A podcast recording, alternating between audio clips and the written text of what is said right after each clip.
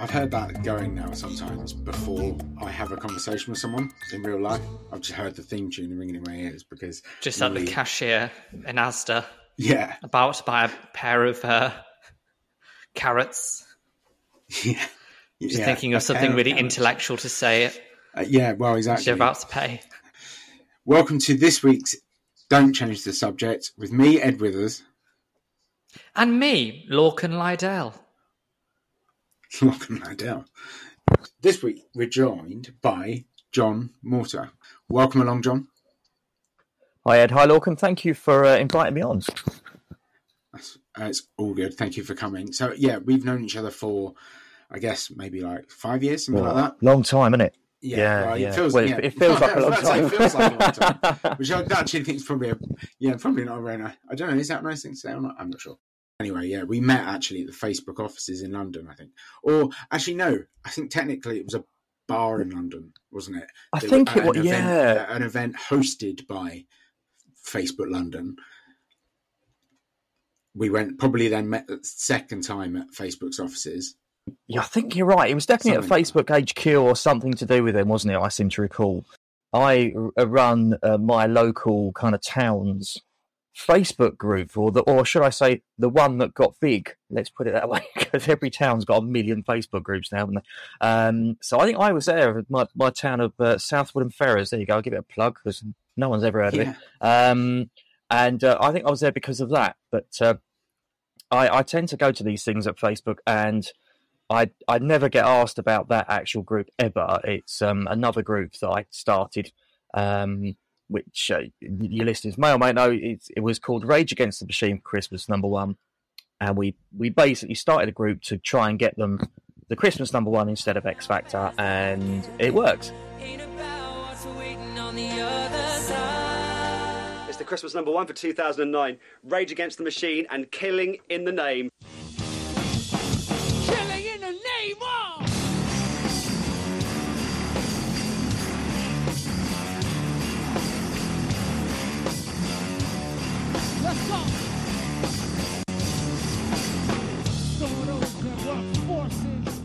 And so it went from there, and then then I end up meeting you at Facebook's headquarters. So there you go. Jon, Yeah, I was there just go. stalking you actually because I Oh, realised. it was you, was it? I was Wikipedia wondering who it was outside. Close enough. Um, no, I had a look. I was like, oh my god, it's him. He's the guy who destroyed Joe McElderry. I hope you I hope you're happy with yourself. That man has his Steam issues now. However, I was all for it. I loved it at the time. I bought it on iTunes. Not not Joe's song. I'm sure. I'm sure I've Against the seen him Machine, but- interviewed since. I, have seen Joe interviewed Well- since, and he said that he he's you've met him, haven't you? Since, or you're cool with each other. You've spoken Well, to each other, haven't you? Yeah, we- we well, interestingly enough, um, so over the years, um, I, one of the things that I got asked to do, you know, these talking head TV shows, like the top fifty whatever things that happened at Christmas, and it's always on Channel Four or Channel Five, late at night, and they they repeat it every year. Well. So I got invited to do quite a few of them. I think I'm in about seven or eight or something silly. And the great thing is, is that they repeat them. They, they're just it's repeatable stuff. So I'll just get text messages at two in the morning sometimes near Christmas going, Oh, yeah, I didn't know you were on telly. And I'll be like, No, I'm not. I haven't got a clue. So anyway, but um, so Joe was asked to do a lot of those, and we were asked to do um, many of these, um, uh, like you know, head list show things, whatever you want to call them, talking head shows, and um, um, but they tried to his Joe's management tried to keep us two apart. They wouldn't let us sort of like talk. And I remember tweet I tweeted it once years ago, and um, I got a very sort of like very sharp like response going, "Can you please take this uh, this tweet down? We you know we we don't want to be associated." Blah blah blah. Um, but recently, uh, the BBC of all people uh, did a bit of a podcast on the whole um, campaign when it happened, and they got Joe involved, and Joe was happy to to do it. So we actually had a chat. Um, it was uh, about a few months ago now, and it was very nice. And uh, we had a you know good conversation about it. And he actually invited uh, You didn't fill a invited us to go and you? go and watch him. Though. No, I, I no no alas not alas not. But um, I think he mellowed about it more than his management team did. I think his management team still hate me, um, but he's fine. He's a lovely guy. He's had a really, really successful career. I mean, everyone still knows Joe McElderry. Maybe Yeah, yeah. you should have the ultimate col- collab. Collab. Collab? Collab? No, I'm thinking get a collaboration between the cunts and Joe McElderry, and it can be the renegades of cunts. It'll work amazing. It, I've got a look, buzz. I That's mean, what they're called, isn't it? Is it the cunts? what? Yeah. No, Okay. well, I'm, uh, got- no, I'm I'm friends with that that band though. Funny enough, and I have worked with them and been in their videos. This is the the cunts, um, the band um, that Jon's got um, very close ties to, videographer for, I believe, um, as well as um, you know, well, describe your more relationship to the promotion. Cunts. Yeah, I'm not really a videographer. I, I do. Um, I just help with their promotion because I've I've known them for many many years. They're they're they're local Essex legends where I am basically, you know, and um and and yeah, I've just ended up being as as in a few of their videos. Um, is this a good place to say what character I played in a couple of them? I don't know. Oh, what Say the hell! it, say it, yeah. So the last video, uh, so the last track they did was actually the highest selling single in the UK uh, during Jubilee week. True story. Go and check it out. Go and have a look on the officialcharts.com. Uh, for one week, it was the highest selling uh, song. Um, was it called? uh, it was called uh, Prince Andrew is a sweaty nonce. I Uh, like you get that your bleeper one. out. That Get one was out. actually quite a bop. You know, it Wh- was something to listen to. You Uh, probably wouldn't have a dance with your nan with it, but you know, it was uh, no, but but not it for all the did. family, obviously. it, it did achieve what the Sex Pistols didn't do, and it sold the most during the Jubilee week, and it wa- it it sold more than Kate Bush because Kate Bush had had a resurgence, and um, it actually sold the most in the week of the Jubilee, which we were all immensely proud of. and uh, and I played with a mask over me. I actually played Prince Andrew, so.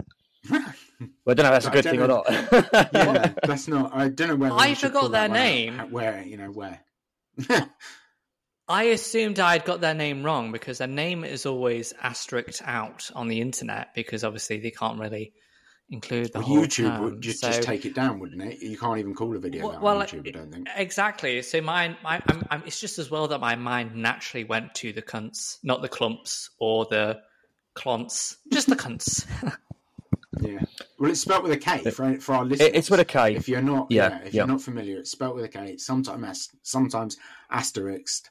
I guess if you want it to appear in chart listings, you've got to you know meet certain written conditions at least. But They had to, um, it's not even the same It's word, German though, is it? Phonetically, it it is- is.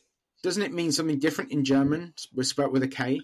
Or I can't apparently imagine. so apparently so um but but also listeners might be might be familiar with their previous iteration known as cunt and the gang Check it out. Check it out. Lorcan's a fan. Um, and I saw something today um, about. Um, so Rishi Sunak has put out a video um, of like is this motivational motivational speech style video, um, but the music in the background of it. I saw someone tweet. I think it must be you. You, I saw you tweet about the fact that it's the same music as they've taken. They've taken. They've stolen the music, the drum beat for the uh, "Cunts and the Gang" song. Is that right? well so last year's christmas song they did this the band did was a song about boris johnson being a cunt basically and it went to number five in the charts but they used the, the old gary glitter track backing track from rock and roll. And they did that on purpose because because obviously yeah Gary Glitter's got a, a certain uh, uh, thing about him. So they thought well, why don't we why don't we associate Gary Glitter with Boris Johnson? So that so that's why they they did it. And they thought yeah I'll make it a catchy tune. But they didn't use the original Gary Glitter sample. They sort of found their own version and um, a few of us on online earlier this morning sort of watched look at looked at Rishi's video he brought out, and, I- and there was me, and I'm, I wasn't the only one. And we were thinking, hang on a minute, hang on, I think he's used the same the, the the same drum pattern, the drum backing, as what the cunts use for the Boris Johnson song. I'm sure it is, and I kept listening to it. And eventually, I tweeted it. You might have saw my tweet earlier, and I thought, oh, I'll, I'll put it out, and off it went. Pictures uh, that we have got Rishi of Sunak's going to have his first full day as the British uh, Prime Minister now. developments this morning at 10 Downing Street in London. asked Rishi Sunak to be the British Prime Minister. and I have been elected as leader of my party and your Prime Minister, and that work begins immediately.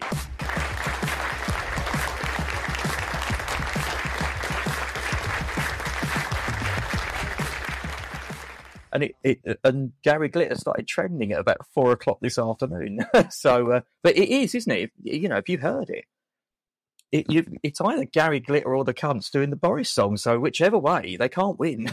it's like somebody somewhere, somewhere, possibly uh, an agency that the Conservatives are paying. Uh, has either gone out in style or uh, has been very, very, very naive to use that to use that particular sample. It's incredible. I, I'm, I'm dumbfounded he's used it. This is my favourite Rishi Sunak um, interview. Well, actually, there's a few. Okay, but this is one that I think is really interesting, very telling. He was quite young. I have friends who are aristocrats. I have friends who are upper class. I have friends who are, you know, working class. But uh, I'm not working class. richest UK prime minister that the, that's ever been. Um, and like, um, I saw a meme today, um, and it's like Lord Farquaad with um, Rishi Sunak's head. Anyway, and the quote on it and is says, "Some of you may have to go without food or heating, but it's a sacrifice I'm willing to make." Um, and you know, is, obviously he's about to have to tell lots of the working class um, to make I kind of- sacrifices. I'm his to say place will be warm. His gaff will still be heated. Well, I'm going to say something controversial insofar that I like him because he's pristine and polished and equally bland. He is the conservative version of Keir Starmer. I'm fascinated to see how PMQs will roll out because they are so similar, like a mirror image. Uh, they're just the other side of the coin. I'm not going to begrudge him for the fact that he's a billionaire. He married into it, and his family is wealthy, and they've worked hard for that wealth. So for me, that doesn't come into the equation. What comes into the equation is actual performance, and that enters the the realm of the bizarre because we have Prime Minister now talking about addressing economic issues and problems of the economy that he started, and it does feel like we're all being gaslit somewhat, where half the issues are a result of his management of the economy. But then you have to take into account he's not a complete idiot. At least he's he, he's on top of his brief.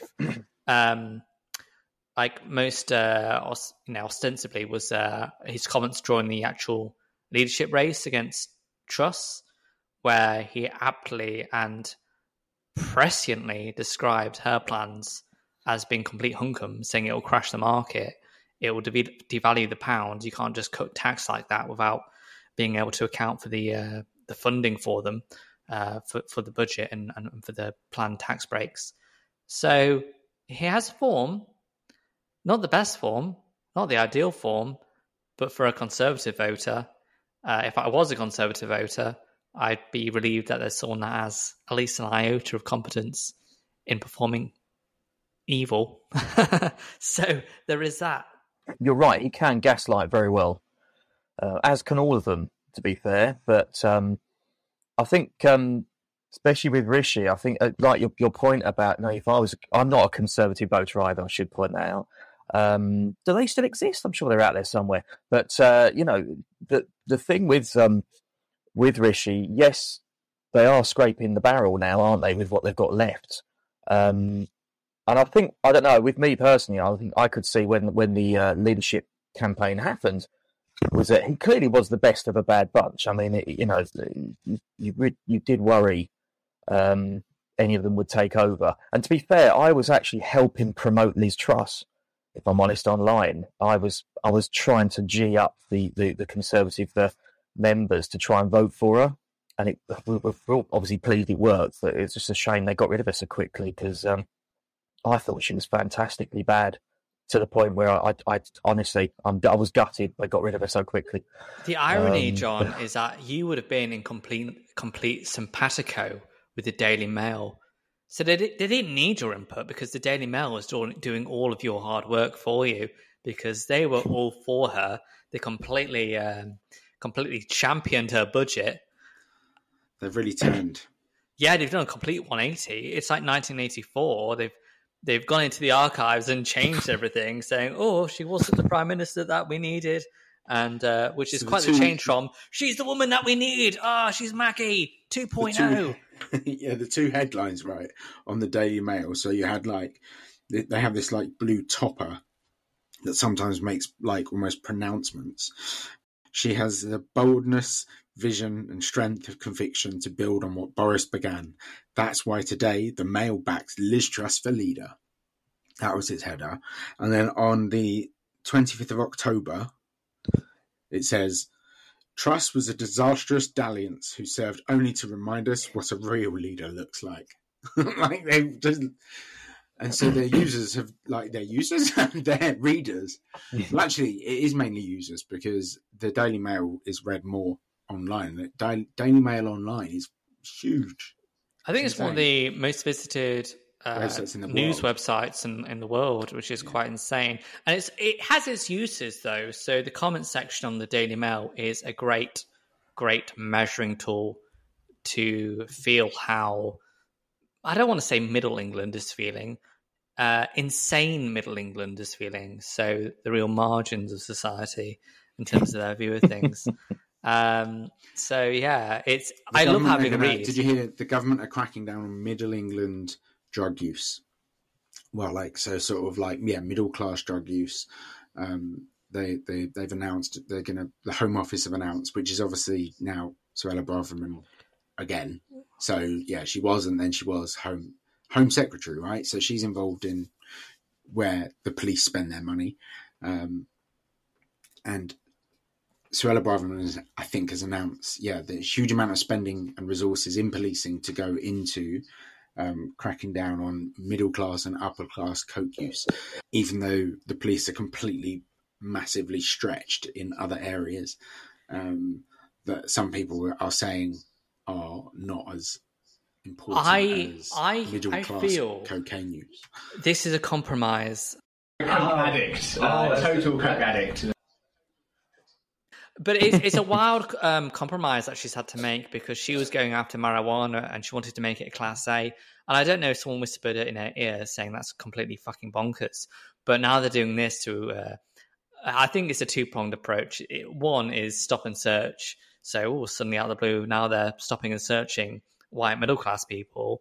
And two, it's a way of saying that they're tough on drugs. But in any event, no one gives a shit. Like most people in this country are pretty liberal. I I feel I imagine on the subject of drugs, and whereas Germany is now legalizing recreational use of cannabis, for example, we seem to be going the opposite way.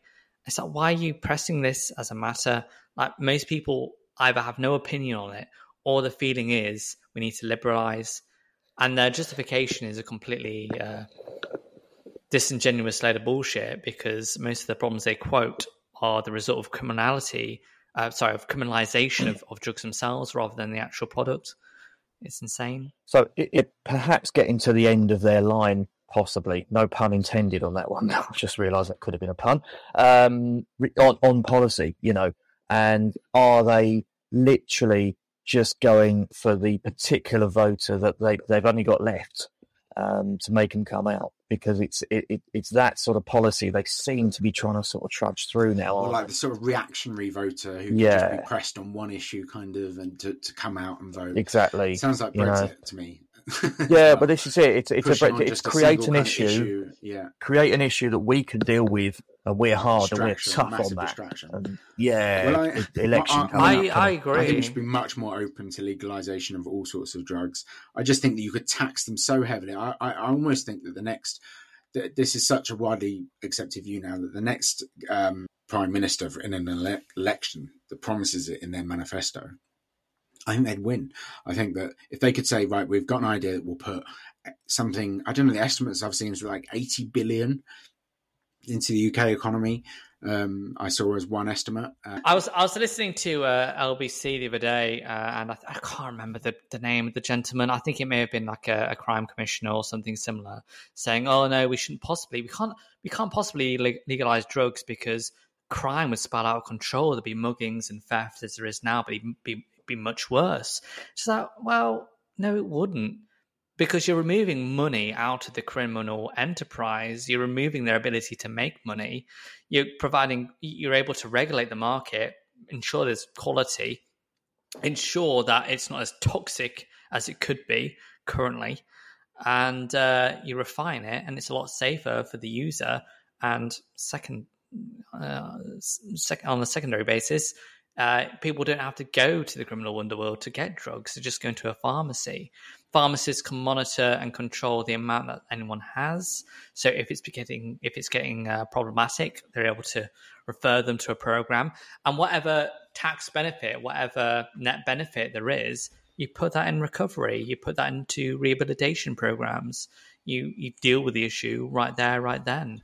It's insane, but we don't have that view in the UK, and I think your your point is quite salient, Jon. I think they really are scraping the barrel in terms of policy ideas, but I can't imagine what demographic this appeals to unless it's the really elderly who somehow skipped the sixties. Being I think really that's all they've got left, isn't it? Um, I mean, I, I'm not. I'm. I'm being. I'm not saying that they're the only conservative voters out there. Um, of course, there are young conservative voters out there, but uh, um, you know, if you look at it as a as a percentage factor, um, and you look at, uh, I think it was it YouGov or is it Redfield Wilton? I don't know which one it was now. Um, fairly recently. I, I think it was in about July, August. Uh, did a, a little bit of a, a, a, sort of a sweeping poll, and it's been the it looks these these what comes out the bar charts have looked the same since the 2017 election. You know where the sort of the youngest it starts sort of very very Labour, and then you get this sort of sweep across to the very old where it goes blue, and um, you know and and the theory and the, where it starts turning blue is getting later and later and later. It seems.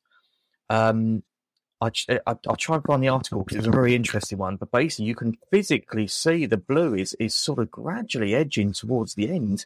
Um, so, are they picking these policies out literally just to get the despair to try and get those people out and vote? Because they, you know, obviously Rishi's going to bring a few votes back for them. I think we can be, be fairly, you know, that's going to happen. I don't think. Uh, I think under Truss they were going to get a complete annihilation, but I think it's going to be a lot tighter polls now. Um, but they're still going to really, really struggle to win the Tories. I think so. They they really have to try and get get these people out for them, and that sort of policy uh, to to you know be harder on drugs, you know, to you know make marijuana class A. Come on. But Well, it's that's just- what they're I mean, having the to do. It's a ridiculous idea. You've got a Home Secretary that is now desperate to prove themselves. Um, I don't know, like, because obviously she's been kicked out of office into like the political wilderness for a period of six days. I think of, is what it was in the end. Um, for basically, from what I understand, like leaking top secret documents to an email address she shouldn't have been linking it to, sending it to. Um, and so she got kicked out. And now MI5 have basically indicated that, well, they've not directly implicated, I don't think, as I last saw, but it was a, a tweet from others, from someone at MI5 or something like that. Because some of them have got Facebook, um, social media now. Like some of these, so I think the the head of MI MI5 and MI6, you know, has a Twitter these days. Kind of cool. They didn't have that in James Bond's day. Um, and um, they said that they don't really basically trust working with Suella Braverman at the moment. And I'm That's sure incredible. that I I read saw somewhere that. that. the government She's called Slippery. Sue or something similar, isn't Leaky she? Sue, Leaky yeah, Sue. Leaky Sue, which sounds like the worst 1970s porn star, porn star name imaginable. um, but in effect, There's effect, a song, she, isn't there? Peggy Sue. oh well, this is even worse. I can't. I don't Sassy even want to imagine it. Um, Sassy Sue was a 70s dodgy film. I seem to If only she was remember. sassy, but she's not sassy. She's just an idiot. So she emailed about three people. One of them oh, was another minister, I think, and then I think she also messaged who she assumed was the wife of, of someone that she knew. But she has a she she has a, a, a legacy. She has a reputation for leaking things, and I, I read a comment the other day, And it was, I think it must have been on, I'm sorry to be obsessed with the Daily Mail, but it was comments saying, oh, the Liberal left on their witch hunt again, you know, judging someone before they're found guilty. It's like, Guy, she admitted it in her resignation letter. She said it was a mistake that she made. But the problem is, is that she's not made it once. She's made it twice, if not multiple times. Also, it's not We just don't it know about the other not just a mistake. It literally is a breach It's not. of ministerial code, and and so yes, something and worse which, than that, worse than that, Edd, is that if this happened in the civil service, and she's literally responsible for the hard, like a whole department within the civil service, she'd be fired, and there'd be no comeback from that. There'd be no disciplinary. It'd be straight out of out on your arse. Well, I read today of a If um, anyone in the a- civil a service prison did that- warden, a prison warden, right? So similar sort of thing. She's in charge of the prison service. She's home secretary. A prison warden, female prison warden, was um, put in prison, jailed for having a relationship with an inmate, um, and um, you know that's the sort of treatment that someone much lower down the ranks than the home secretary gets. Not that I don't I don't know the details of the case, right? But obviously prison guards are told they're not allowed to sleep with the inmates. And she broke that rule, and I'm not saying that that's right. But she was sentenced to prison. But anyway, my point is that it just goes to prove the difference in consequences for somebody lower down in the kind of pecking order. Um, you know, and, and pr- the prison service are massively overstretched. It's really hard work there. I know people there really not enjoyed being in the prison service. It reminds me very much of the Hillary Clinton affair insofar that she got in a pile of shit for allegedly sending emails from her private server and sharing information to a private email address directly from her um, her gov.us email address. Um, of course, that you know, there's a debate about that, but it's very serious. I mean, the fact that she admitted it and then she got accepted into the cabinet a few days later is positively insane. She- she, she only- really. She must have done that knowing that she'll be re-employed within a matter of days. I'm not suggesting there's some kind of conspiracy in Yeah. place, but it's dodgy for sure. No, I think you're right. I think you're right, Lorcan. And, and you know, the fact because she actually resigned, strictly speaking, didn't she? Um, but that you know, that I've, I've heard all sorts of bits and bobs about it, and one of them that I found most interesting is that uh, she resigned knowing because she's part of the ERG, the European Research Group, which are a party within the party, and they are pretty much pulling all the strings. Um, she knew that Truss was going to be out on her ear within days. Um, she would you know, because if the ERG completely pulled their support of Truss, she weren't going to go anywhere. And um, and Sunak sort of you know made a deal with the devil uh, to ensure that that members of the ERG voted for him uh, in in the uh, leadership election.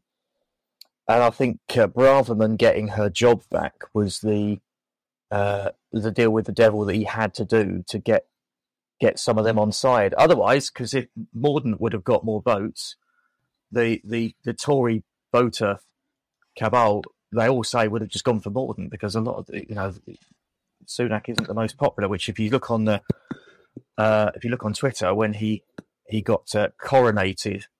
Um, it was incredible. It's just so many of the of the Conservative members, and I know a few. I uh, hands up, I know a few, and they were furious. They didn't get a vote. They were absolutely livid about it. So, so yeah, the fact she's got her job back, I think, is actually her saying, "Look, you know, let's be honest here. If if I if if us in the ERG all get behind Mordaunt, she's going to beat you." So I think it. Uh, that's just a theory that I've seen. That I'm I'm sort of scratching my chin about, thinking, "Oh, hang on a minute, you know, that could be an interesting one." Well, it clearly wasn't out of her sense of principle that she wanted the job because just a couple of weeks ago she was saying, Oh, my dream is to deport people to Rwanda. And it was the most crazy thing I've heard from a politician's mouth in a, in a few years. It was highly unprofessional. It sounded quite unbalanced as a statement. Um, but now working as a Home Secretary in the Rishi's office, just- she's that, that project's been sidelined. So you just said there, I'm unprofessional, and I'm. Did you say unprofessional and unbalanced? I probably said both. Yeah. Well, it reminds me of something. Look, and it reminds me of. Um, it reminds me of Nadine Dorries if I'm honest.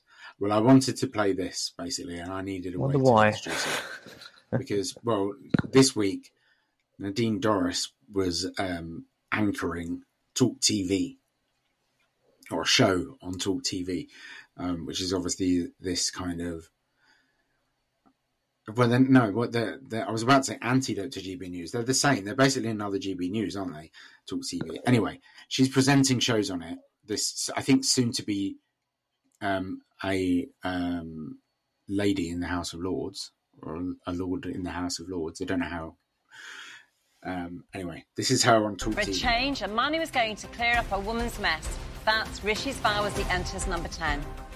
As, as you were, Sunak's stability extends to the cabinet with the big beefsteak and all uh, cages, but Braverman back at home in the Home Office. Sorry, I've just completely messed up. They're in our studio and we've risked them for a clue. Stick around for Just Stop Oil live. So I've listened to it so many times because I mean, like, I don't want to tell the make, but she did say it was. She has taken said you know things like this aren't hard, like you know things like anchoring aren't hard, and obviously that's what in, in a way we're doing it now. And she, I, I think, I don't know if she's part of the anti podcast, anti growth coalition, but um, obviously there is a slight Schadenfreude. And I learned the, the, the I'm going to have to look it up. The French word for Schadenfreude, which is nice. They probably Um, don't have one. Like no, as George do. Bush said, but as George Bush always said, it's not a French word for entrepreneur. Isn't there? No. Why? Do you know, I do. I do long for the bygone days where the most stupid person was George Bush in politics, and Yeah, now yeah. he's kind of metamorphized into an adorable old man who just likes to paint. So he did kill people, but his portraits are fantastic. It's that's the thing, isn't it? It's it's the, Overton window in American politics is is incredible, really. When you know when you do when you now consider George W. Bush as you know relatively okay, that's a that's a worry, you know. it is completely, completely insane. But here we are. She's amusing as a character, but for me, she is almost like a woman from a BBC sitcom who is a wine drinking mum, a box wine drinking mum that's ended up in politics. She comes home after looking after those fucking kids. She's a bit opinionated. she goes on Facebook after being scammed by some Gambian on eharmony.com. And she has all these crazy, wild opinions that she feels she needs to share with the people of the world. And she goes on Twitter and talks a load of bullshit. The difference is It's that she actually, she actually occupies an area of, of office. I can't believe I'm def- I'm the one being defensive of Nadine Dorries. But today she tweeted saying that um, Sunak was wrong not to be going to COP. Uh, is it COP 27?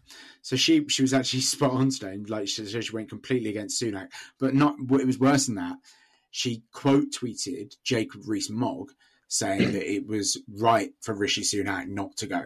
So um, obviously COP 27 with it's the our last presidential year, Alok Sharma presiding over the proceedings um, of what could be, you know, a conference that sets a change in pathway, a change in direction for the for the world in terms of climate change, um, and he's just saying it's not even worth one day of me doing it, not even going there for a day, um, and so I, he's just not going, and um, it's just that's utterly insane. I mean, no one said it was bad when you know, like he takes a, a break during summer, summer recess, or when he hosts a conservative conference. You know, PMs do get called away for things. One thing can be sometimes very important. They go to summits all the time, um, and he's not going to COP twenty seven, which is just insane. I think. No, it's mad. It is crazy. But the thing is with with Nadine is that she she will go within whatever the wind is blowing um, on that respect. Because look, she's not going to get a job in cabinet with Rishi in charge, is she? She knows that. She knows that. You know that's why she was desperately trying to get Boris back in uh, every way. And um, so yeah, she that's what she'll do. So I, you're right. I sort of perversely found myself agreeing with a tweet that she put out earlier. Um, but the thing with Nadine Dorries, you know that had things gone the other way, had by sheer chance Boris been returned as leader, she wouldn't have put that out. If Boris had said, no, no, we're not going to COP27, blah, blah, should have, should have agreed. And she's in, annoyingly, she's in a very safe Tory seat as well. So it's it's not in a marginal There'll be a seat where she could possibly lose it. So yeah, so when there's a by-election, because she's going into the House of Lords, isn't she? Um, that's well, Boris is going to put her in there in his resignation on us probably. Uh, allegedly so. Yeah, yeah. I don't know when they come out. Well, this is the whole thing with the, the whole COP 22 or whatever else it is. It doesn't really matter. And the reason I say it doesn't matter is that it's all optics, it's performative. There's no real climate action from the Conservatives. Uh, we're in a position that we are in now with energy because for years they've just completely neglected renewables. And not to sound like a conspiracy theorist, but my feeling is is that you have a select number of people who make a lot of money, who have a very privileged background, who have the degrees, who have the, influence, and they have networks. And they're feathering their own nests in the foreknowledge that nothing's really going to be done globally to address the problem. So they may as well have a, a good time of it now and enjoy what they can when they can while the world burns. Because it's better to be in office in your lifetime and to be remembered in what history there is for however long it lasts than to be out of office quite quickly for suggesting the kind of rad- radical measures that need to take place. Um, so it's incredibly difficult to actually address this issue meaningfully because it's not electorally popular. What needs to be done will never be electoral, electorally popular. That's why what needs to be done is completely ignored or sidelined or um, fractionalized to such a point where it's nothing. It's it, it's it's performative. It's a gesture. But you you saying you Hmm. honestly think? Are you saying you honestly think that like what's electorally um, feasible um, is never going to be the most liked thing? Because I think actually some of the things that they need to do, maybe no, because people don't want to. People don't want to certainly compromise in their lifestyles, and I I can't blame them. Ordinary people have suffered enough in this country over the years, especially in the Conservative Party for the last twelve.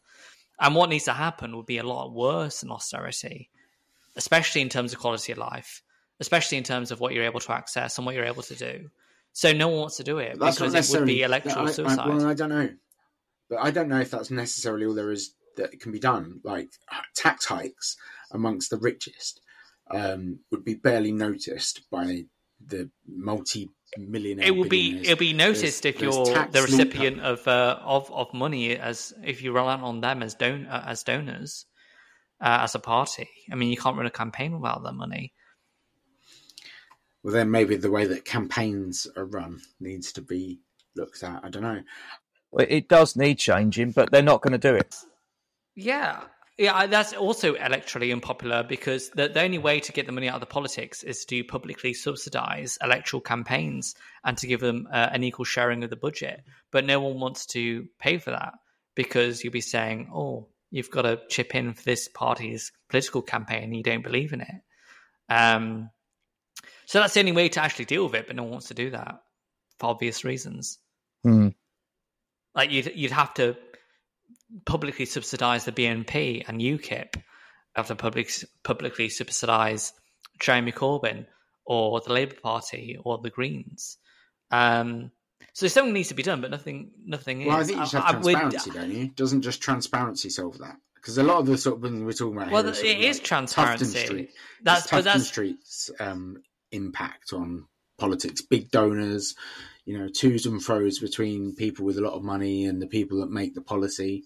And um, you know, Tufton Street's come in for a lot of criticism for this recently. It's just the one that springs to mind. Fifty-five Tufton Street, um, and the the money that goes into it is not transparent. Um, there's no money goes into this podcast, by the way. There's no, we haven't Oh. even had an advert, so no one can accuse us of being in the pockets of big business. Just to be clear. Well, it's- Just in case anyone's as- listening. Yeah, well, I don't know. as, about, I uh, can't, no, no, I can't actually vouch for Jon, like properly. I, don't- I, no, I can, I can. Jon is not in the pocket of Shell. Um, I don't think. No, no. Um, if you are listening, Shell, and you, you do want to be in your pocket and give me lots Yeah. of money, then, uh, Yeah, you're up for it. You're, you're definitely up for being in a pocket. Like, no, I mean, we're just basically being honest and transparent and saying we are currently in no one's pockets. So, they, so the the um the 55 Tufton Street lobby groups, you know, they can be paid by companies. That's fine. It's just Yeah, about these- knowing who those companies are.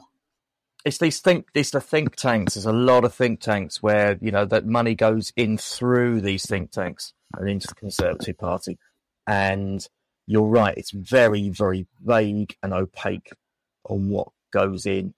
Um, yeah, it, it, Well, this, it's uh, this is a the known wild problem. thing, Jon. I remember this weird conservative war on the Quangos, um, and that was led by the right wing pla- uh, right wing press. So these were actually publicly subsidized bodies. However, more or less, everything was transparent. And then over the years, what's actually developed is that you have all these think tanks, and the actual um, donors to these think tanks, the people responsible for them, it's not made explicitly clear who's paying for it. So they've poisoned politics, especially among the right, Mm. and there's no way of tracing who the actual person is, or company, or business, or group uh, who is responsible. And that's what happened in Truss's premiership. I mean, I imagine it was probably the Taxpayers Alliance um, who was uh, undoing in the grand scheme of things. Uh, but transparency is needed, and we need to get the money out of politics, and we need to have a, a subsidized system. But I can't see it happening soon because if you have to, if you have to explain an idea to the British public, you've already lost. That's the general rule. And that's the same for proportional representation, it's the same for climate change legislation, it's the same for many things that require more than a second's focus. It's funny you mentioned Quangos. I sent you a message about Quangos this week because I, I've been initializing the name of our podcast, and I think it sounds like a Quango. So obviously, the, the initials of "Don't change the subject" are DCTS, and you can imagine putting the word "the" in front of it, and then it's like sounds just like a government Quango. Like you need to submit some paperwork to the DCTS, um, and um, it, mentioning the name of the podcast reminds me that I'm supposed to say, and I'm willing to say, and make it sound like I'm being held at gunpoint. I'm not. Um, to say the phrase, don't forget to follow the podcast. And then you'll find out when each one comes out. Um, it's been a pleasure talking to you, gentlemen, as always. Um, and um, thanks very much for joining us, Jon. We'll be back next week. Um, and I'm sure My pleasure. Thank you. we'd love to have you on again in the future. So yeah, um, from Lorcan, and you well look say it because I don't know how to pronounce it yet, but you've got you've got a new surname, Well, it's goodbye from me, Lorcan Lydell. Lorcan Lydell. Yeah, nice, um, cool. Yeah, and it's goodbye from me and Jon.